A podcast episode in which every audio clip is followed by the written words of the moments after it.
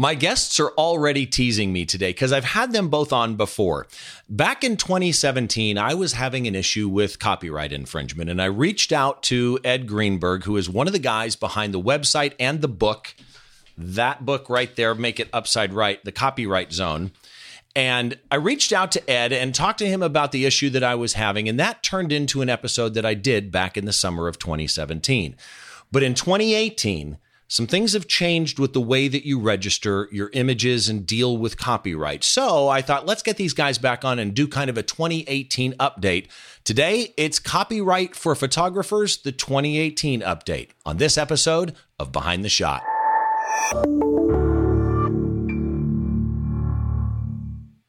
Hi, once again. Welcome to another episode of Behind the Shot. I'm Steve Brazill, And as always, you can find all the information about this podcast at behindtheshot.tv.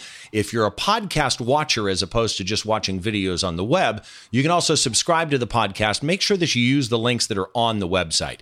If you just go into iTunes or whatever your podcast catching app is and search for Behind the Shot, you may find the old feed back when I was on the old network and that will let you subscribe, but you won't get any new shows. So make sure you subscribe to the one that says Steve Brazill, not the one that says This Week in Photo, if you want to get all the new uh, the new shows that we do. As always, as well, you're welcome to reach out to me. I'll give you my social media stuff and and and uh, contact information at the end of the show.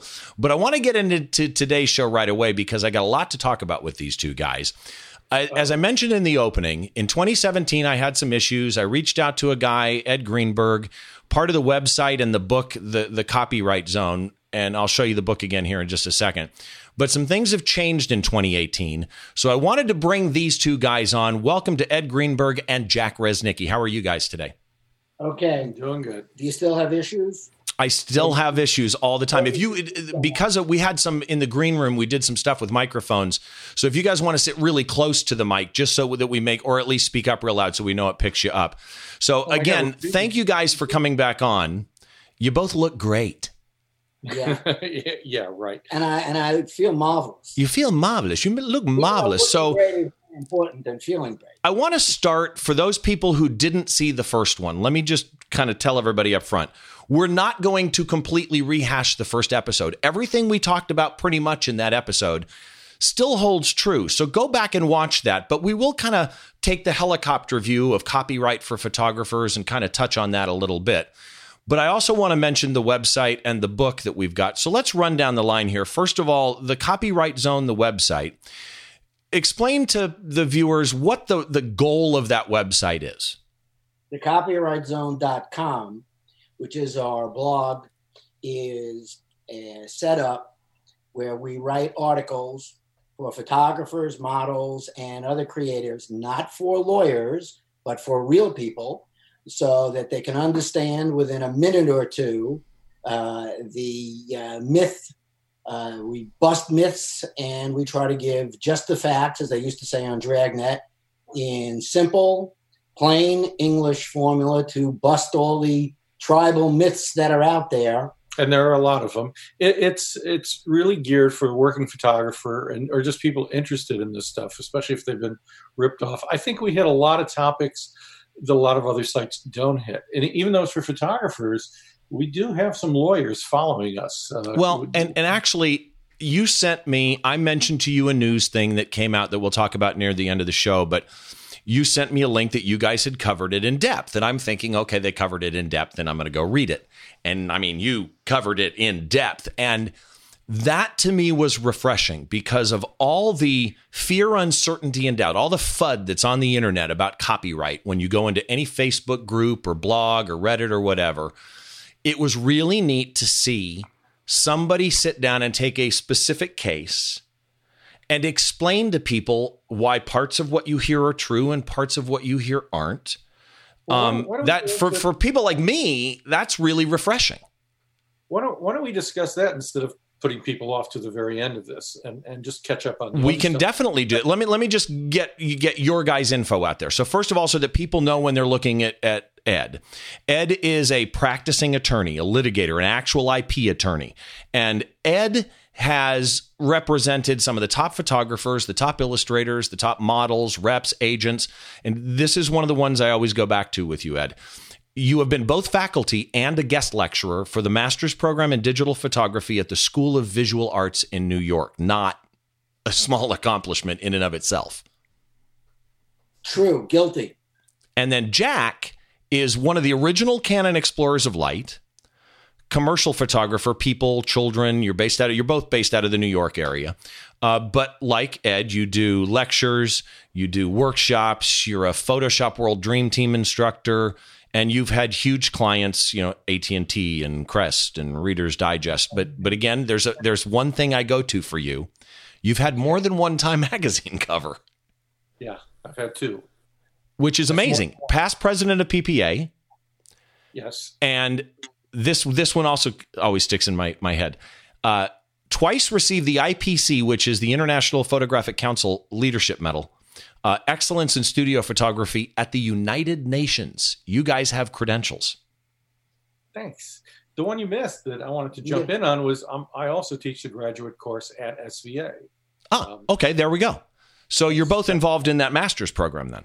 That's well, well, he is now, but that's why regularly. That's why he makes his wife call him professor. Yes. So let's let's talk about that case. Let's start there, and then we'll kind of recap copyright in general. But there was a uh, I discussed this case actually, or kind of you know from the headline point of view in the article on Petapixel or wherever it was, um, about a, a, judge in the Eastern District of Virginia that uh, uh, ruled on a case about a gentleman by the name of Russell Brammer, and his image was on Flickr. It was a DC long exposure image. And the Northern Virginia Film Festival grabbed it, and the judge ruled that it was fair use. And and what I saw online when that came out was all the crazy people freaking out. Oh my God, what does this mean for photography? What does this mean for photography? And I was probably one of them. And then you sent me the post you wrote, which there will be a link in the blog post for this episode at this week in photo. Uh, uh, I'm sorry, I'm going back to the old network at behindtheshot.tv. Um, so explain the case and explain why people misunderstood the ruling. I'll let Jack explain the case, and then I'll perfect years to the explanation. Well, it, it's some of it is part of the explanation. I mean, it, yeah, this was just the headline of this. Uh, if you two don't mind me saying, you know, got everybody's hair on fire. Oh, that's the that's. That Thanks. Is, I see where you're going. Hurt speech. I was saving that one, but uh, the headline was, you know, judge rule. Uh, courts now rule that uh, photos on the internet are fair use, and that was far from it. This was an isolated case. Um, there were a lot of problems with it, and I think the difference in our blog and what we do is we actually get the court papers, um, not just reading the judgment, but the actual all the stupid stuff that's submitted, all the evidence, uh, and we read exactly um, what the case is. And we found a lot of surprises in this case. Um, I think the big one for me was the fact that this was a Pixsy case. See, and I didn't know that till I read the article. And that immediately, having had conversations with Ed about Pixsy, that immediately, I, I literally went, What? Yeah, a lot of people don't know that Pixsy is the one who hired the, the uh, lawyer. You know, they paid for everything, they brought the case. It wasn't a great case. Um, and yeah, the fact that they were involved also means that not only the lawyer in the case got his cut, which was, according to the court papers, 35% of any judgment, Pixsy also gets a percentage. You know, their contract is 50%. If they take their 50%, uh, and there's no reason for them not to, that means the photographer would have ended up with 15% of the settlement. That was one of the surprises from from reading everything. But that, that was less important uh, for me, although I am clearly not a fan of any search firm. Uh, the cliche about war reportage that first reports are always wrong applies here. People who did not read the court papers threw up headlines with authority because they were their qualification was they had a keyboard. Judges make decisions based on the evidence before them. Yep. And only the evidence before them. And so, and that that's an interesting statement right there because you said something in the blog post that was was for a layman from a law point of view, right? Was a huge trigger to me, and that is it is not a judge's job correct to come up with evidence for you because they have it. The judge could have it in the back of their head. It's not their job to create evidence for you. They can't rule on what's not presented to them. So much so that this judge, in this case, pointed that out specifically in his papers. He said he can only judge on what's presented. So the implication is the lawyer didn't present, uh, let's say, the case that he should have. So is that a judge basically slapping the lawyer upside the head as you idiot? Well, well, sometimes the judges will be even more specific. So, for example, there are cases in copyright where the plaintiff has called an expert witness and the expert witness testifies, and the other side, inexcusably, out of stupidity or incompetence, doesn't call an expert witness. The jury or the judge, depending on who's trying the case, hears the expert and finds the expert credible. There's no opposition expert. Now, let's just assume that the expert is a nut, that any photographer or anybody in the photo, modeling, advertising industry knows that every word out of the expert's mouth is nonsense. But it's believable to a jury that doesn't know the industry.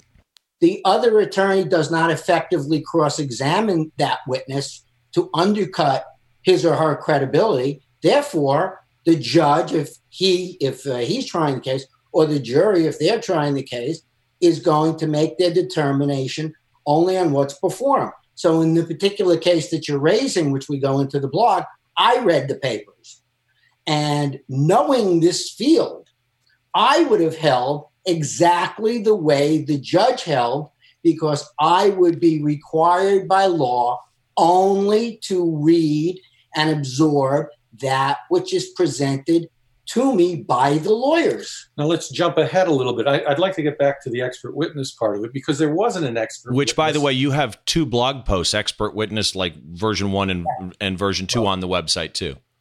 Yeah, because it, it's. It, I'll get into that, but I don't want to miss this part of it that I think a lot of people miss.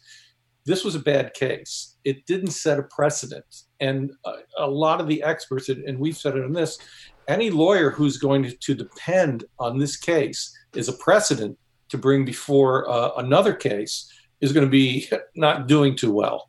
It, it's it's not going to hold up. It, it is not going to set a precedent that now you can take images off the internet.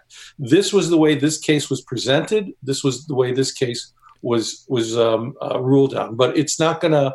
It's not now saying that everybody can do this. So I'm, is, I'm, I'm curious because because I got something from reading this, and I, am curious.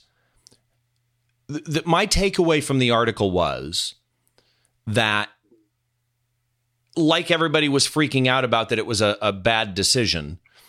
Right. That you guys agree that the decision itself, in concept, was flawed, but that the judge ruled properly for the case presented in front of him. Is that how I am I interpreting Correct. that right? Yeah, but the people, the people who, whether they're acting in good faith or not, who write for blogs, who write for magazines, who write for newspapers, they don't read the legal papers. They just take away that which they wish to take away.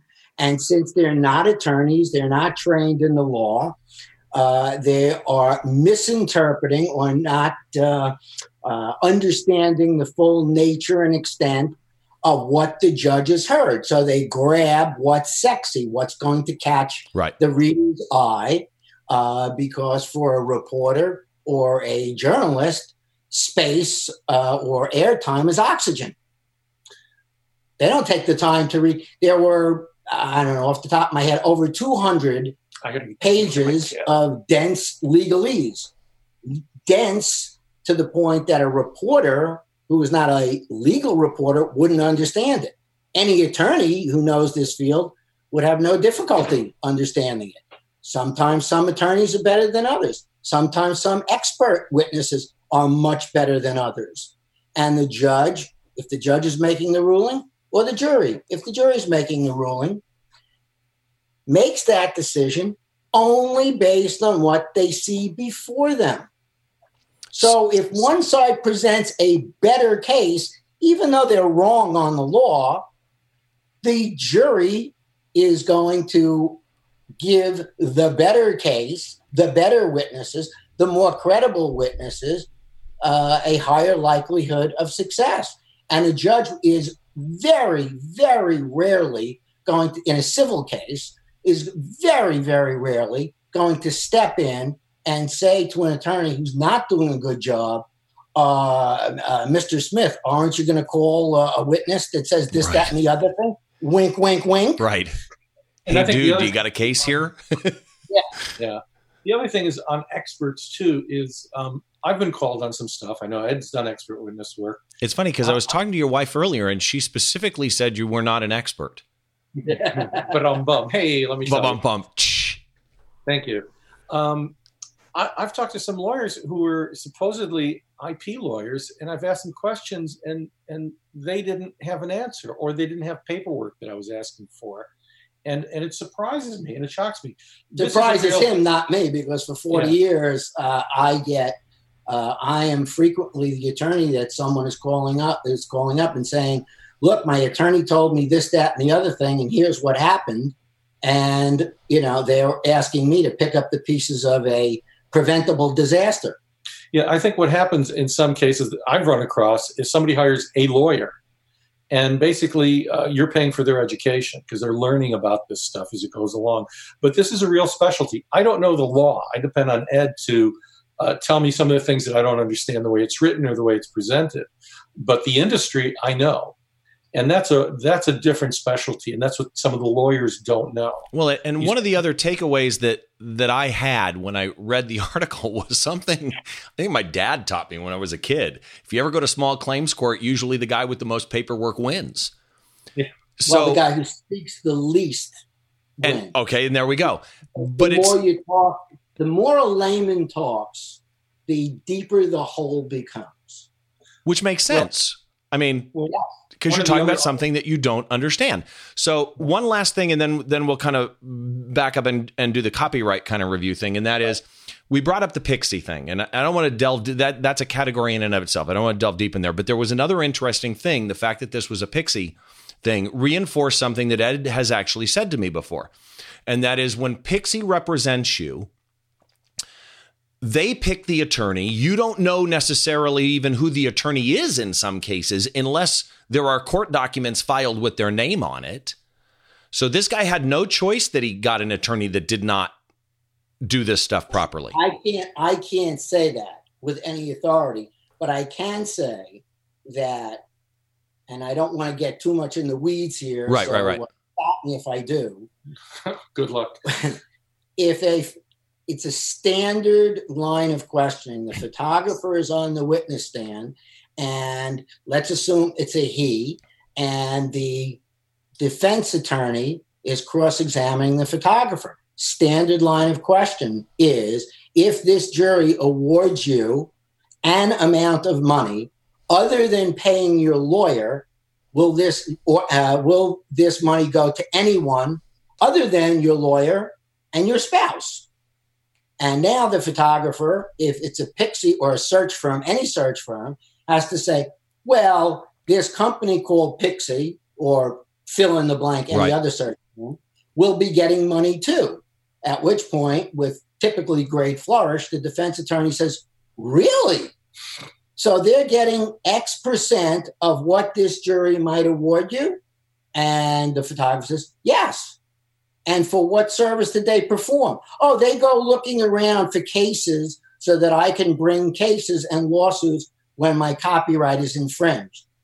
So now the photographer goes from a David fighting Goliath and a solo photographer to a guy who's hired a company looking right. for lawsuits. So right. all literally the, looking.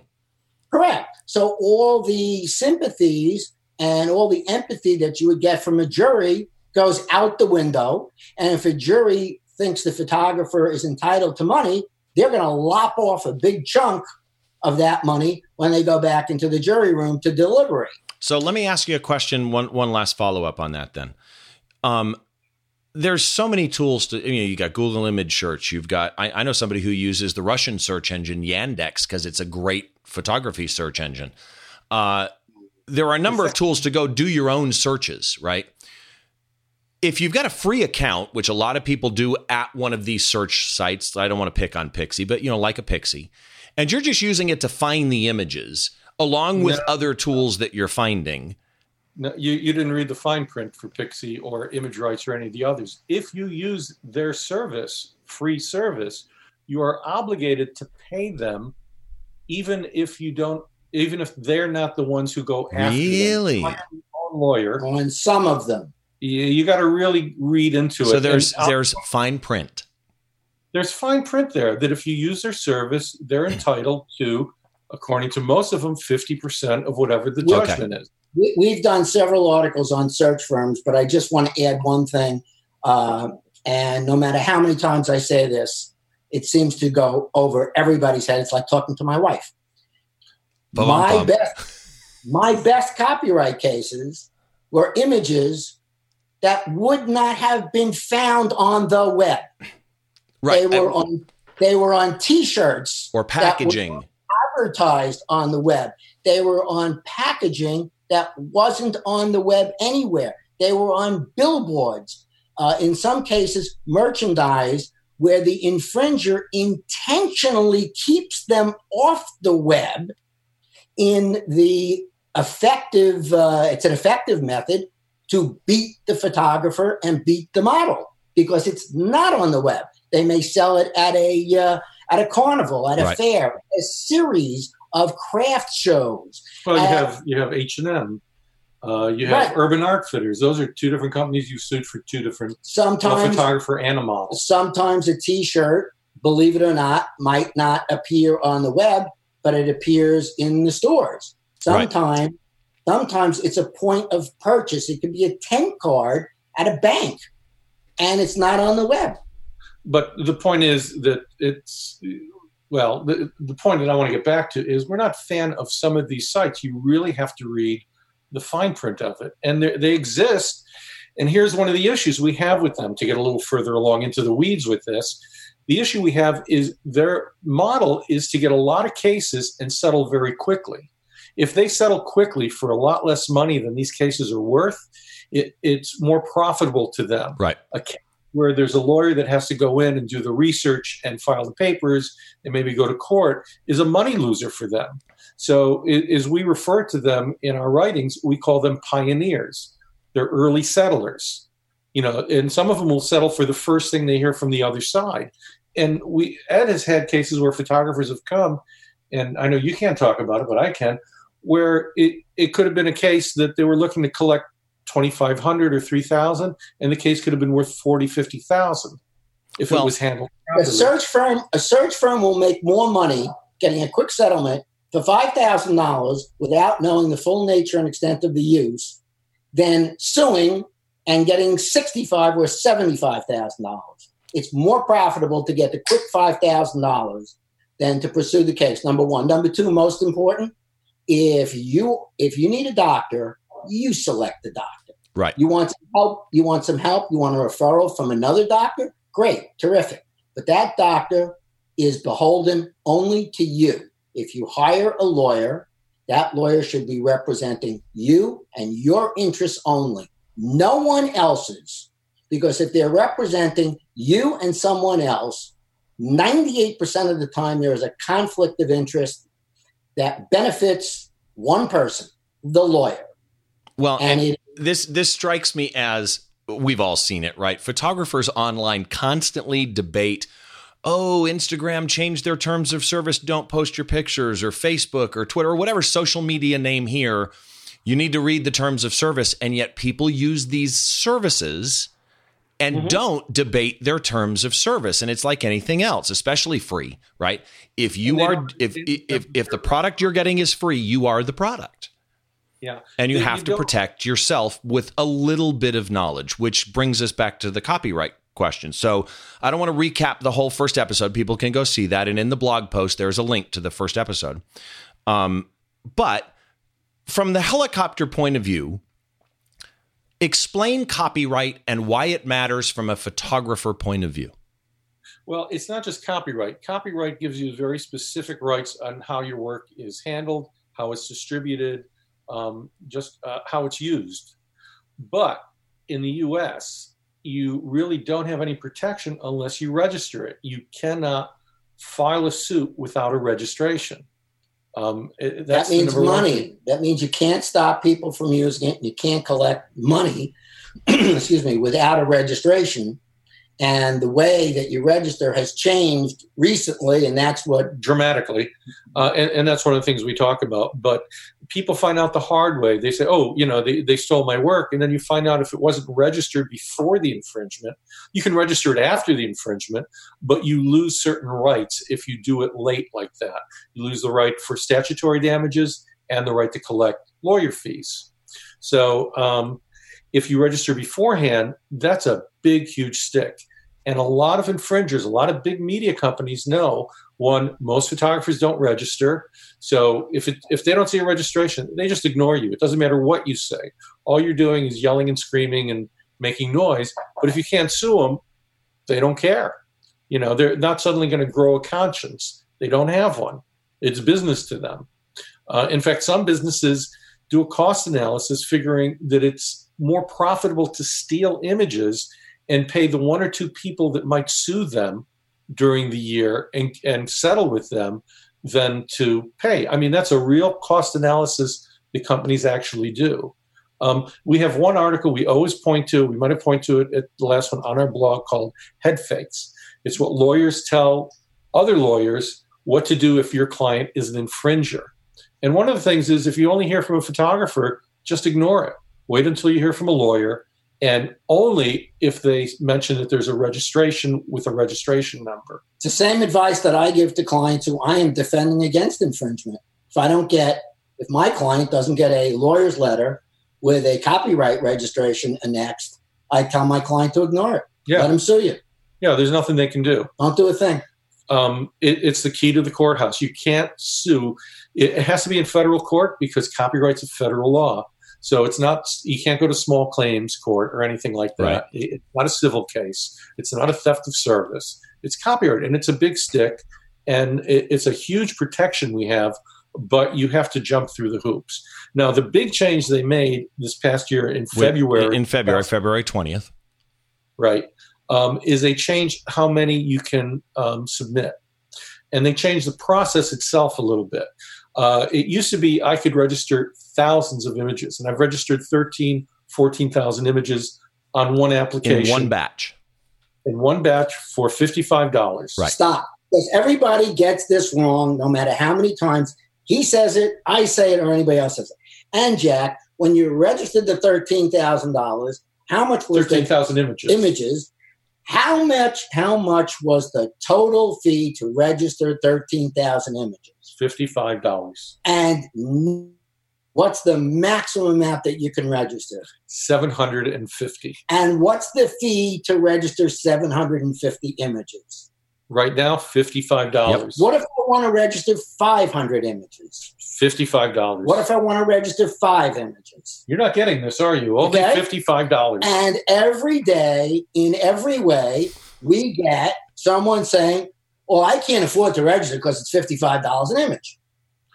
Well, it, the 750 was was a big blow, and and uh, they're now talking about raising it to hundred dollars. Yeah, and I've heard I've heard mentions of 75 in some places and hundred in some places. Do we know if that's gonna happen? It's it's well, it, they put it in the national um, uh, register. It's it's being proposed. It's hundred dollars.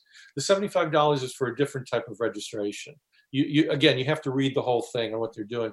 But a group registration which is what they're doing now um, is uh, right now $55 they're proposing 100 for the same registration. I hate to be sarcastic you know i'm never sarcastic but oh. you're asking whether the government is going to charge more so it can collect more money and what do we think if they're going to ask for more money? Right. And the, the one other thing that they've changed too is the actual registration, there's a couple more little things that you have to do, but one of them is you have to send in a spreadsheet, an Excel sheet. They provide it, a template, which is really good. It's presented well, but you have to list each title, each image title, and it could be anything. It could be Joe, it could be, you know, photo one which I don't recommend doing. It should be a unique name. But you have to list each one of those in the spreadsheet. Can it be a combination of initials like EG1, EG2? Why, of course, Ed, it can. Yeah, like for example, for me, and I don't send in the spreadsheet, I send in a PDF of it, but I use their spreadsheet because it's an easy way to get the text as I need it with the commas afterwards to copy and paste into the form because they only allow so many entries per per title entry, so you have to do multiple title entries. But for me, I I might name my image like for example, Saturday I shot uh, CalJam Festival, and this is the perfect example where the 750 images comes in. I shot 1800 images. Yep. Now, I don't really want to do two registrations at 50, you know, to register 1500 images even. If I delete 300, that's going to cost me 110 as opposed to 55. So I'm trying to get it down to, to 750 as I as I cull them.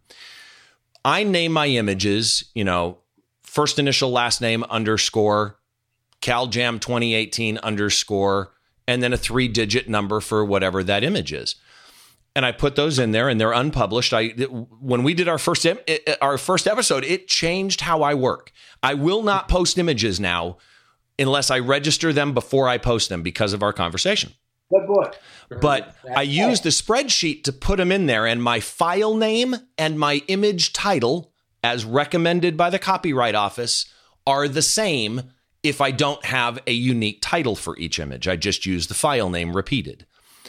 Right. But when I do that, I then save it as a PDF and send that, not the spreadsheet. I am curious what you think. Do you do you is there really a difference on sending the spreadsheet or a PDF?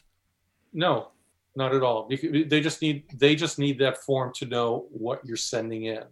So it okay. means not only sending in your images, you have to send in that spreadsheet. So when I'm bringing it down to 750, because I've had this question asked of me multiple times, and my answer always is I don't know. Just do it if you don't know, because it's just one other image.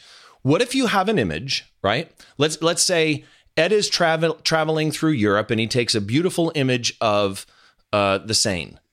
Me? Uh, no chance. Oh no, no, it's with his iPhone.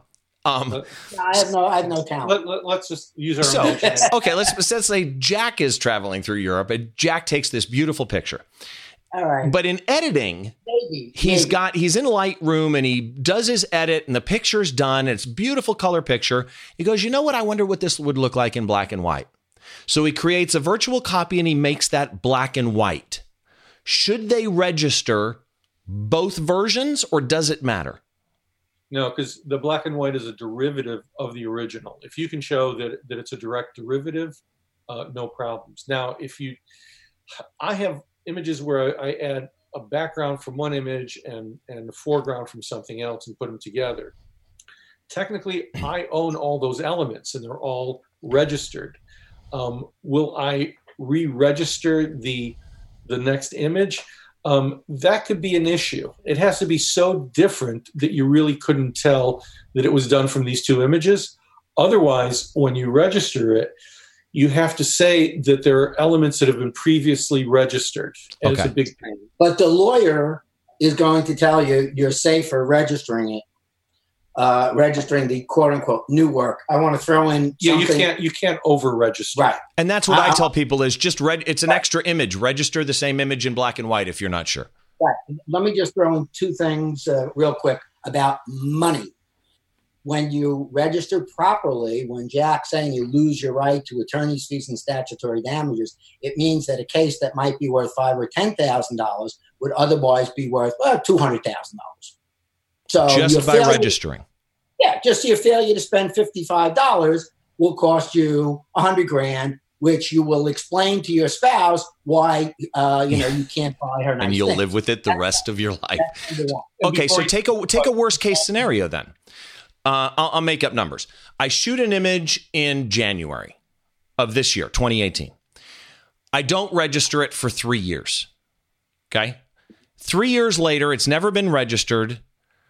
I decide to register it. I'm well past the 90 calendar day grace period. I'm I'm 3 3 years later, but it hasn't been infringed. I register it 3 years from now and then it's infringed. Do I get the full protection of the registration or have I still lost some features? Yes, uh, two things. One, it's not it, it, the 90 days, forget. It's three months, and it has to do with publication. Right, into three months. I know that too. Three calendar And months. Some people think, oh, I take the picture and I only have three months to register. No, no, no, no, no. That's when it's published, you have a three month window. In this case, you're saying it's unpublished for three, four, five, eight years. No, I'm saying I did publish it. It's Oh, been out there. publish I Oh, you register it. I should have clarified oh, that. Changing I know I'm stupid. I'm stupid. I register it three years later, but it has Well, not been infringed. I right. register it three years later, and a year after I register it, somebody infringes it. Does that registration, even though it was three years late, but a year before the, the, the infringement, do I get full protection? Jack is going to simplify your overly complicated question. Yeah, I know. I'm such a dork. There's no such thing as registering late. You don't have to register when you create the image. You have the option of when to register it. And and the goal line is is it registered before the infringement? That's all that really matters.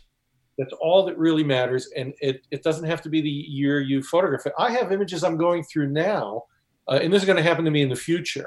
Um, I went through Europe, and okay, I can only register 750. So, and, and I keep a good record of what I registered. Do not depend on the Copyright Office to keep those records.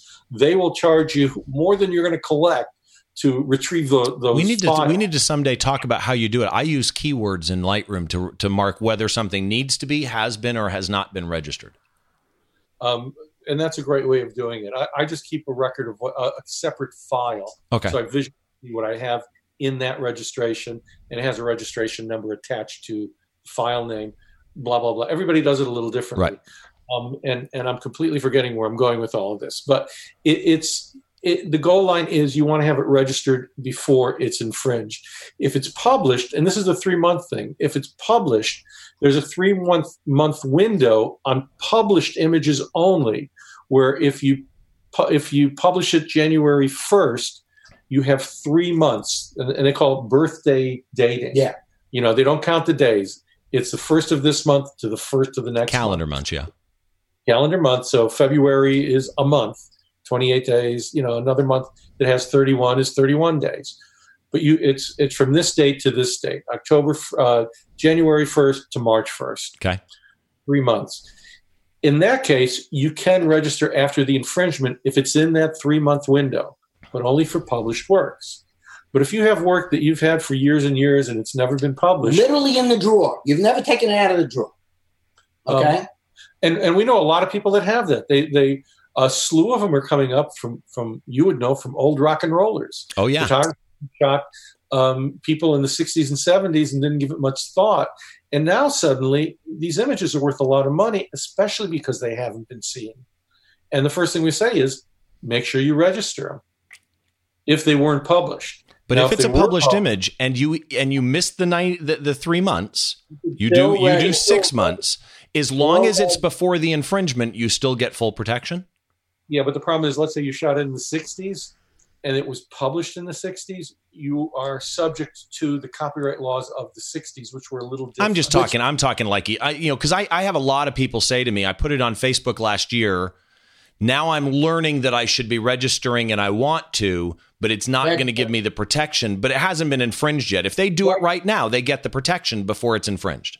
Re- register it anyhow. And here's again, I come back to money on these because Okay. money and making infringers pay is the only thing that uh, matters really uh, in protecting your rights and uh, paying your mortgage.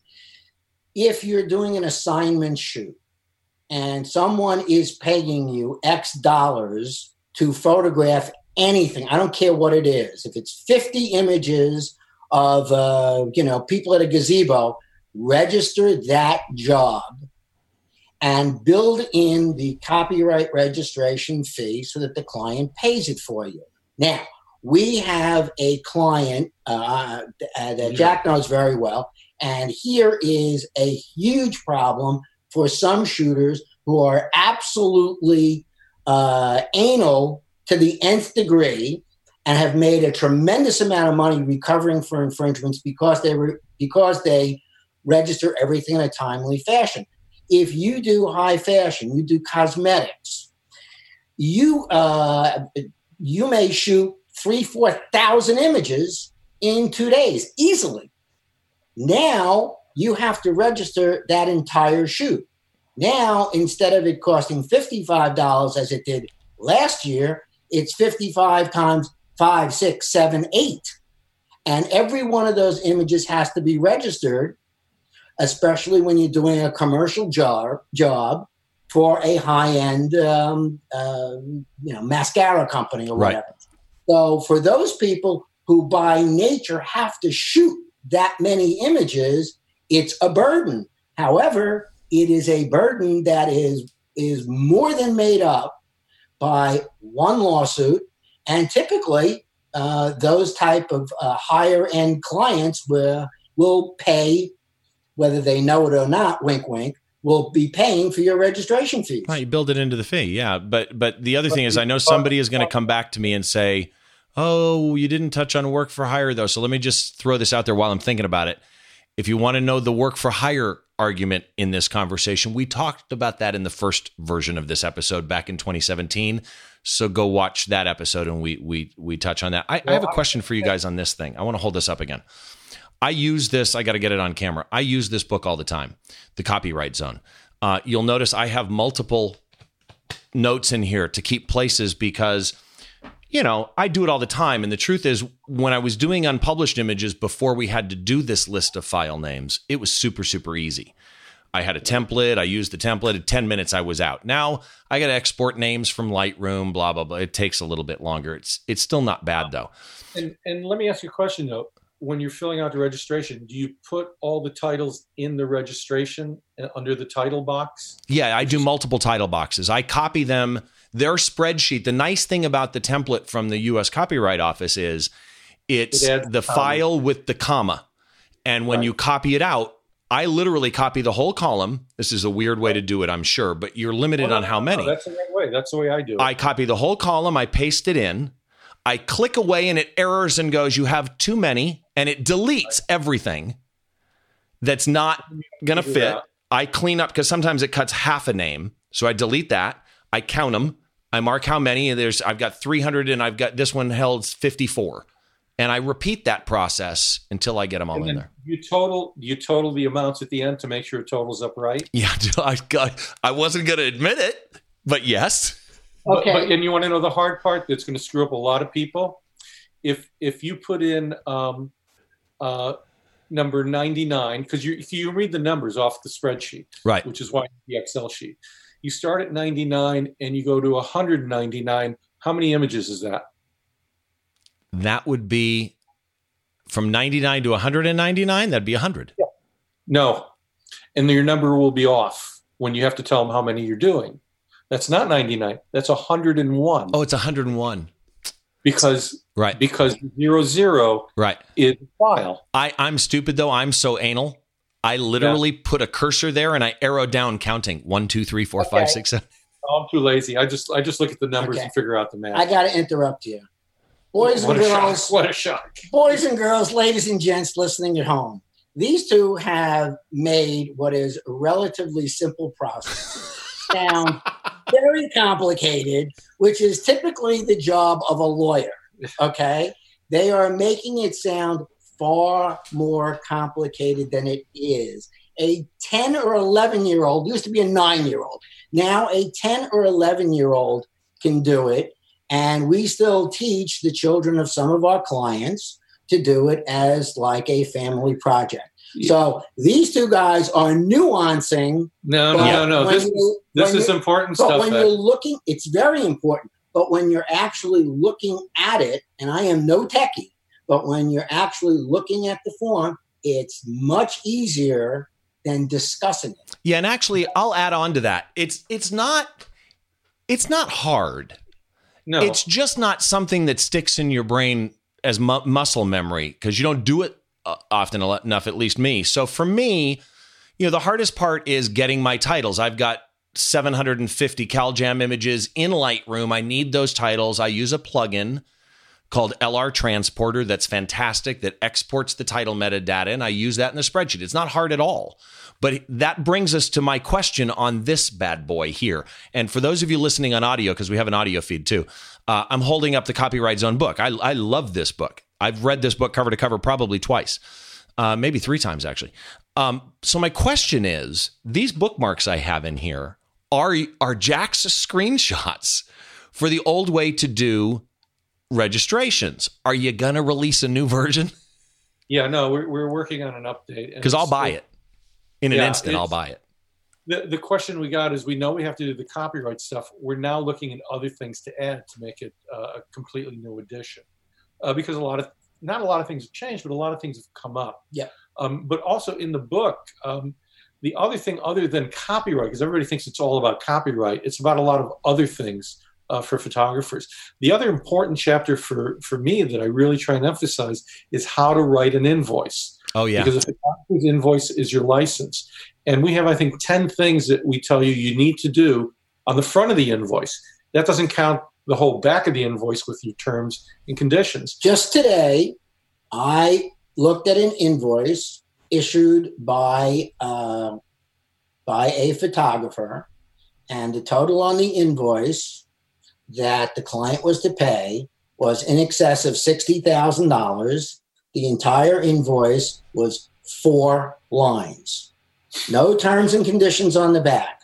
Wow. Now, think about walking into a Lexus dealer or an Acura dealer and yeah. laying out 50, 54, 55 grand for a car, and the car dealer or the car manufacturer giving you a four line invoice. That's what people do in real life. And in some cases, it costs them a lot of money by not using a simple form, which they can simply steal from our book. Yeah. Yeah. Well, so one thing I want to I want to throw in is we've talked about unpublished images. There is still the unique requirement for published images that on each individual image you have to include the original published date. Yes. Yes. So that and that that is is still in effect. And don't mix years and don't mix published with unpublished. Okay, let me go to the year one. The published and, and unpublished I'm familiar with. The year one, just to clarify, because I've had people ask me about this one too. Um, whether that you are publishing a published batch or an unpublished batch, because again, you don't mix the two. Yes. yes. Regardless of the batch, you can only register images created in, not published in, but created in the same calendar year, correct? Yeah. That's the way you should do it.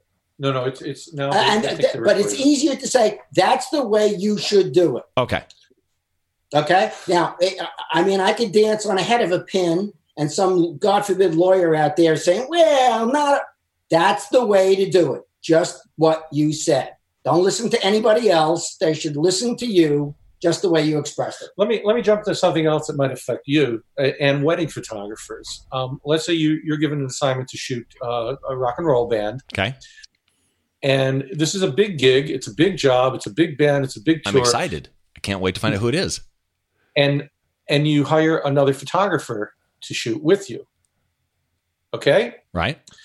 Just the way a, a second shooter a second shooter and mm-hmm. somebody and let's say you're a wedding photographer same situation hire a second shooter who owns those images i know and the answer already from our first conversation it's I, have had an interesting discussion at the copyright office and this one drove me a little crazy. Really? It depends yes. There's two different registrations.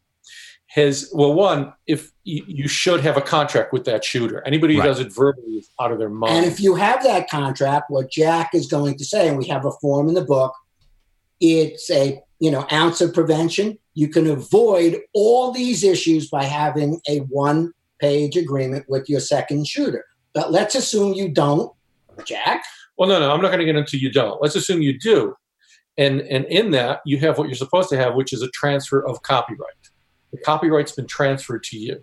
And this is going into registration. That's okay. what I really want to cover. Uh, and here's the two differences. So wait a minute, Steve. If, you get it. He's Jack is talking about a work for hire agreement, which also says any rights that I may have had or may have, right. not saying I have any, but any that I might have, I am assigning, giving to Jack. So now they're my photographs. So it, it is now work for hire. It's in writing. It's work for hire. Okay and and you have taken images and now you have a group of those images And and by the way, the, the other thing I'm going to get into is an employee, which is another category in Okay. copyright. It's not the same. This is a second shooter that that you've hired specifically and you've transferred the rights to yourself. Okay. So now you have all these images. You can't register their images and your images under one registration, even though you own all the copyrights. Because it's a different author. it's a different author. And that's where the problem. I asked them about this issue on something, and they said, "Oh, just put in two authors." And I wrote back and saying, "Your software won't allow me to do that." No, in fact, as I recall, there's a checkbox or something where it's "Are you the author of these works?" Correct. Right, correct. And if you're not, how has the work been transferred to you? You have to explain. Usually, you just put in. There's a a, um, a drop down. It says in writing, Right. which is fine. That's all they need. Um, now that means you have to do two registrations: one for the images you took, Right. and one for the images that the other photographer Wow. took. Now, comes up again if it's an employee I, and a true employee. You're not. You, you can't fudge this. You're not W- suddenly an employee. For You get them. a W two. Correct. This is someone that meets all the requirements. In that case, you are the author of the images because there is no transfer of copyright. It's work for hire. That person never had a right to it, so they can't transfer the copyright to you. So a The worst contractor needs a written work for hire agreement, and they have to be registered separately. No, An no, no, no, no, employee no, no, does no, not. Oh, hold on a second. Yeah, yeah, yeah. That's right. That's no, you- It, it you, you can't make somebody a work for hire. Um, uh, No, an independent contractor. right. You need a written work for hire agreement, and they have to be registered separately. Right. but it's but it's not work for hire if it's if it's not your employee. correct. Then it's a transfer of copyright, not a work but- for hire. Oh, a work for hire can't apply to a contractor. That's an employee thing. Correct, No. because of the author issue. It's all about the author issue when you do it. You can only have one author. Wait, let, let me let me clarify. Let the lawyer this. let the lawyer say it. This is getting a little garbled. No, it's not. You can have an independent contractor working for you, like a second shooter that you're going to use once in your lifetime. Right. Sign a work for hire agreement That Okay. transfers copyright. That also transfers copyright and says that he or she has no rights to the images. So, to try to make this simple, you, you're doing the Goldberg Bar Mitzvah. Steve shoots 700 pictures. Steve's independent contractor assistant shoots 700 pictures, but you have a written second shooter work for hire agreement. Okay. Steve is going to own all 1,400 images and make two registrations of 700 each. Gotcha. Turn the page. Steve has an employee, Doug. Okay? Steve and Doug shoot 1,400 images. Steve owns all 1,400 images. There's no assignment of copyright because Doug, as a regular employee whose job it is to take photographs to you, doesn't have to sign a work for hire agreement. Gotcha. You don't need one because he's an employee, nine to five, and that's what you hire him for. Makes sense. Okay? Clear, clear. It's actually very simple. It's only when photographers start nuancing and say, but what if, but what if, but what if, does everything get confusing? Now, they don't do that about medical issues. You don't see photographers getting, uh, you know, on uh, making posts uh, saying, uh, my arm is swollen, uh, and asking a fellow photographer whether the fellow photographer thinks it's broken or it's a ligament strain. But when it comes to legal issues, you know, the door flies wide open. So let me ask the lawyer since I've got a lawyer here. In what I shoot, and Jack, I think you've shoot con- you've shot concerts before too, right? No, No. Okay.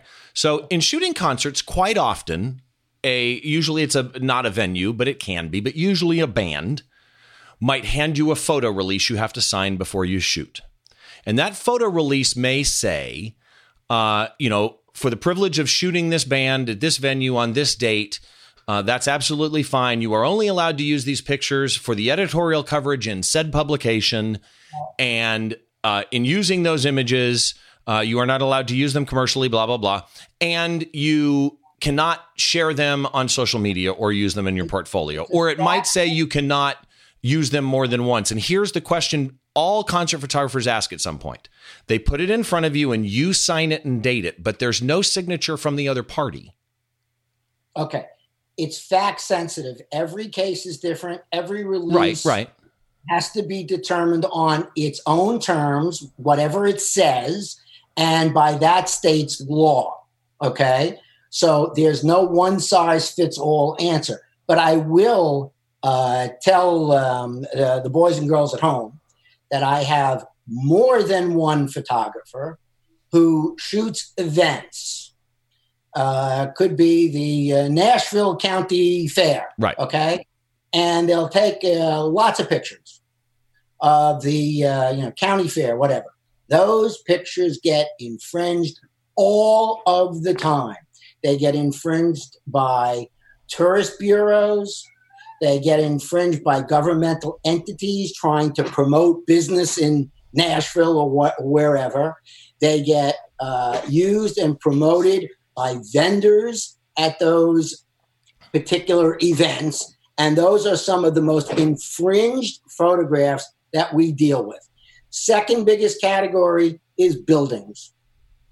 People will take photographs of buildings, and then that photograph is infringed by, again, a developer, uh, a tourism board, uh, someone who's seeking to promote a particular neighborhood, real estate brokers. If I take a photograph of a park in an area, real estate brokers love to put that photograph up and say, you know, this house is only uh, three or four blocks from the beautiful park Right. or you know public beach.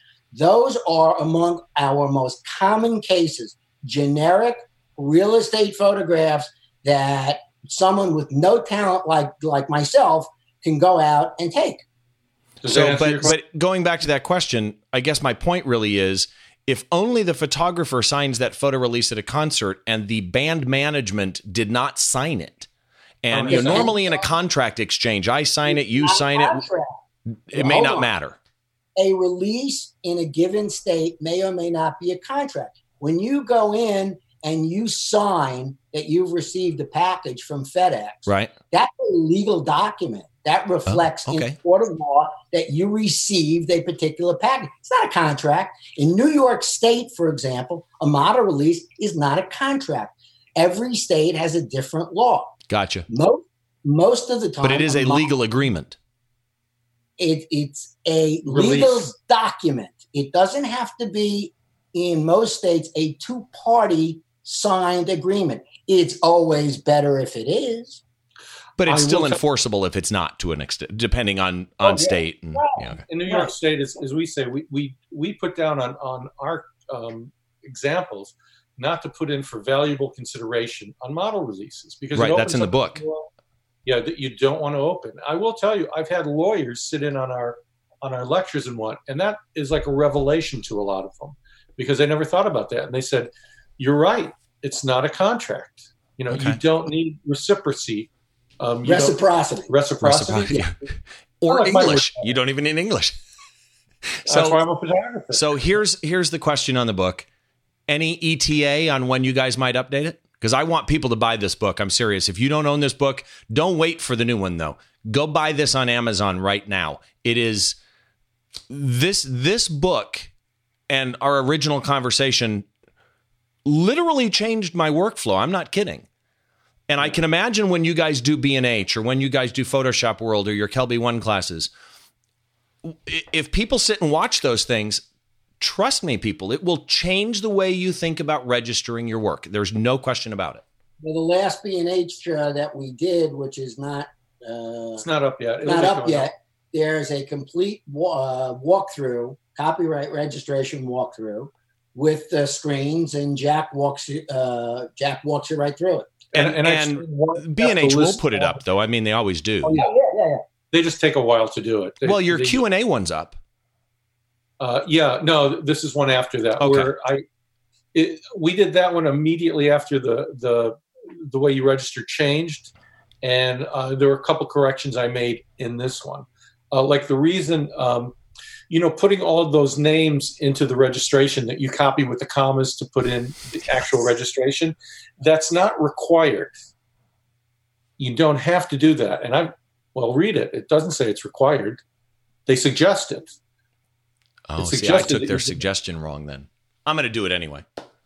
Uh, there is. And the reason you do it is because in the past, um, that's happened in a couple cases. Um, I, I, can't say how prevalent it is, but if somebody, uh, let's say you did a concert of ZZ Top, and you registered that whole show under one registration, and somebody took three images from that f- infringed from you, they took three. Technically, they could say that was only one infringement because they infringed that registration. It is a legal argument they could make. But, right. but doesn't the let's say you don't put them in the form, you don't itemize the titles in the form, which is the pain. I'm, I'm but you have the okay. Go ahead. And the reason that you're putting all the names in like that is to eliminate that argument. But doesn't the PDF now, serve that purpose? Exactly. So can um, you do the PDF and not put them in the form? No, it has to be in the form. Okay. Because you put it in the form, and the reason they make you put it in and the limitation all of that is because then it'll be printed on your uh, registration when it comes out. So how do people uh, it's listed separately. The other one i don't know why you send in the excel sheet quite honestly but that's a requirement. So so again for photographers who are by nature visual people listening to this explanation is infinitely more complicated and confusing and will cause more eyes to glaze over than simply looking at the form which is does make sense and it is orderly and relatively simple. It, well, it, it is helpful the first time through to have help either from our book or the q&a on, on the uh, copyright registration site get it where you can but the first time you do it just don't do it blindly because once you do it once it's simple and yeah, you get through it's not, it real quickly it is not it's a difficult thing and and subscribe to their blog go to their blog and check it regularly because when when this B&H thing goes live, you guys always post when B&H has yeah. put the video up live and you can watch it. But here's the other thing with registration is you can save your data. So 90% of the forms, there's an add me button and you hit right. add me and hit next. This is, I, Ed's right. I don't want to make this sound complex. It's not, it's not complex. It's just not something that you do every day. And there's, well, my clients do it every day, but I do want to add something I don't want to forget. Very important. Don't pay anybody to do this for you. Right. Oh, yeah. Yeah. If you have an employee, if you have a studio manager, if you even have an intern, uh, you know, a kid who comes in once a week to do it for you, that's fine. Don't pay a service. Don't pay a lawyer to do it. Don't depend on anybody else doing it. I'll tell you an interesting thing about our book. When we were doing the contract, and luckily I had a lawyer to go over the contract, one of the argument, not argument points, but one of the things we discussed is the publisher wanted to file the registration and we wanted to register it ourselves. They held out for it. We said, fine, you'll register it. The book comes out. I call up to double check because there's a three month window from publication. I call two months after publication saying, Can I get the application number? Because I know the registration isn't completed yet, but I want to follow up to make sure that it's being done. So I want the application number which is different than the registration right. number. I called up, oh, we haven't done it yet. Now I'm in the month two and I only got a three month window. And so I contact, I called the person who actually does the registrations. And Ed has found out in a lot of publishing companies, it's sometimes not done. They forget to do it, or I don't know what happens, but it's not done. So I asked this person, well, if you haven't done it by now, can I just register it myself? And they said, oh, yeah, go ahead. And so our book is registered by us. Don't rely on anybody else. A, I'll tell the story real quick. If you, this happened a dozen or so years ago, if you think of a list of the top 10 or 15 best selling authors of all time, one of those authors had a publisher, a major publisher, the name of which everybody knows. And my client also had that publisher, and there was an issue, and one thing led to another. It wasn't uh, a contentious thing, but it turned out that the publisher had failed to register 10 copyrights of 10 of the biggest selling books of all time from a huge publisher. I had to tell the publisher, and the publisher's attorney came back to me to tell me, yes, well, the person in charge of that had a drinking problem. Oh my God. Out, and it turned out that he uh, he or she was basically drinking the days away. And there were, and these are not, these are books that didn't sell hundreds of thousands. These are books that sold millions of copies. So the bottom line is don't depend on anybody else anybody. to do it right. for you. And uh, if you need an attorney, find, don't go to Joe real estate attorney. Find no. a good local referral to an actual practicing IP attorney like an Ed or somebody in your neighborhood. It can be local, right? Hopefully a litigator. But the main thing is don't do it on your own and then call the attorney. If there's ever a chance you're going to use an attorney, just go to the attorney. Let it but be handled right from day one. But I don't want people to think that they need an attorney or a, a, uh, some uh, stock agency, God forbid, to register their images. Right. There, I, I could name a dozen cases. No, I'm talking infringement. I'm talking for infringement. No, I understand. But I get a dozen major cases off the top of my head where companies like Corbis and Getty and smaller companies and agents and reps have filed registrations that have been kicked back. Also, if you're going to research, ask what cases they've done. Have they litigated? Have they actually had cases? Right and then look up to see how, how the cases went. There's one real interesting one that Ed had where he looked you up can't some make lawyer. It up. Can't make it up. Lawyer put, you know, these are some of the cases that uh, that he successfully um, how would how did he successfully settled, which is successfully settled. But term. what he didn't tell you is he was on the losing side. It was successfully settled, right? But he lost. Yeah, listed as one of his cases. A little feather in his cap there. The cases, so you got to do your homework. In in actually more than one of the cases, but in one of those cases that this lawyer quote unquote successfully settled, my client I'll make up the numbers. My client would have taken fifty thousand dollars to settle the case, and this attorney uh, paid uh, my client a hundred thousand. And it says successfully settled. If he only knew. Imagine that a lawyer who lies. So, Jack, I this is this is a rat hole I just thought about that I want to touch on real quick, and then I want to give out your copyright and your uh, yeah, contact information. I think the clock on the wall. When you right. zip your thumbnails, right? Do you use because you're on a Mac? Do you use the built-in compress feature in the Mac yep. operating system? Yep. I have had one job kick back, and I actually got a phone call from the inspector on my job now, I had at that point registered when I was catching up after our first episode. I went back to 2008 and did 2008, right. 2009. 2000. I had done a ton doing that. And then about a year, maybe a year and a half ago, I uh, probably a year ago, I was doing one for a show that I shot and I compressed it and I sent it. And I get a phone call from the guy. Can't open your zip file. Really? Okay, I'll rezip it. It must be corrupted. Wouldn't take it I had to download WinZip on the Mac and zip it with WinZip. And I don't trust going through it again. So I always use WinZip now because the guy couldn't open the file. The um, well, the other thing to do is to just open open your zip file yourself to see if it opens. I did. I'm a network engineer by trade. Yeah, I mean, I that zip file was totally fine. But for whatever reason, his desktop, I'd never had a problem before, his workstation wouldn't open it. So Gee, maybe it's because they're using old window machines. Yeah, they're probably on Windows 98. Um, so if people want to read your blog, which I recommend that they do, scroll through multiple pages though, because trust me, it's not just the first page. There's great stuff on on older pages too. And it ain't just copyright. Yeah, it's a lot of other things. Copyright um, is just. You know what? To me, it's fascinating reading, and you guys are funny, and you write it in such a way that it's entertaining to read. What's the website?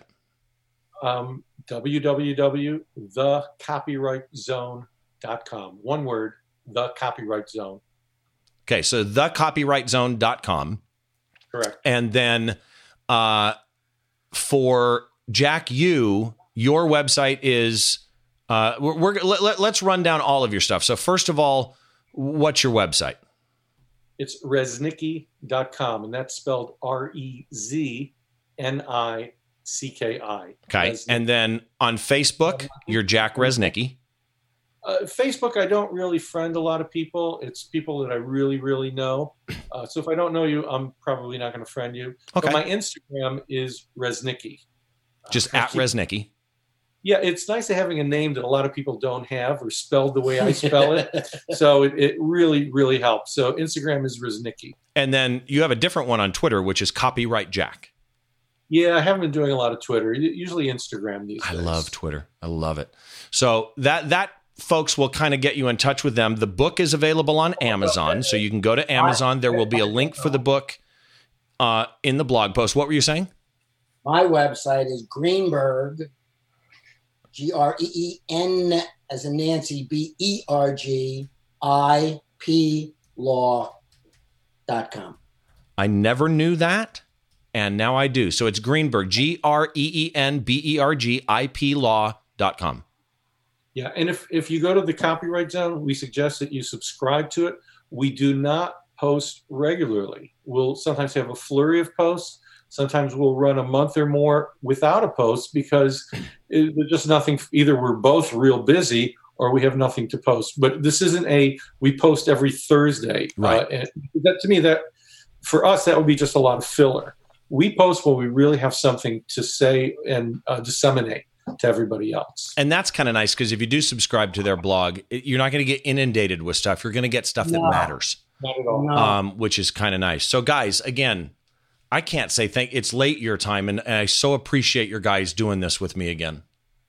Yeah, when we started, it had nice window light coming in on our faces. It's dark now. You look better, you guys. And I, mean, how's this? I wish, by the way, Jack. Oh, yeah, there yeah. you go. I I wish your your uh, New York team the best, Thank you Uh, and much. listen, you could thank us enough by sending us a really big check. uh, or a bottle of whiskey. Our wives will then cash, and we'll never see a dime. I keep but telling you guys, you got to come over for a whiskey.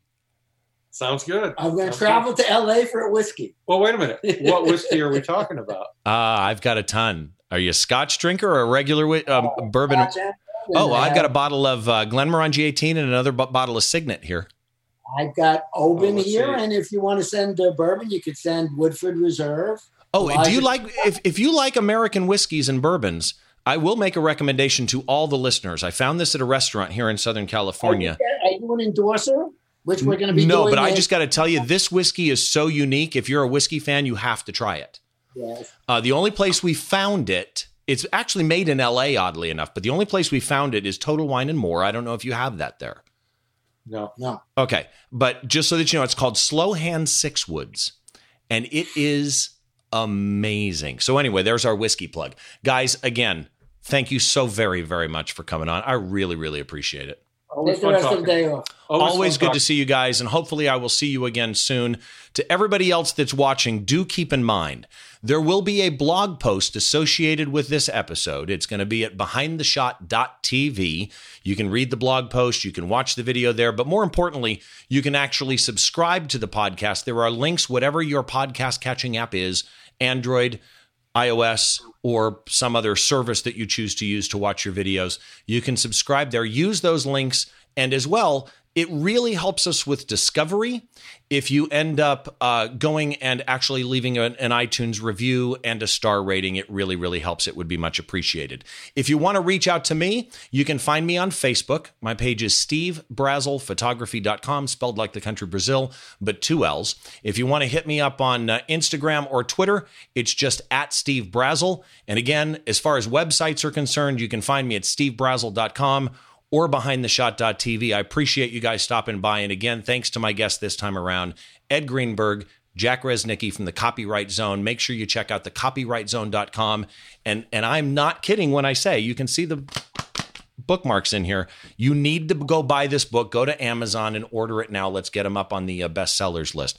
Thanks to everybody. This is the podcast where we try and get inside the mind of great photographers by taking a closer look behind one of their shots.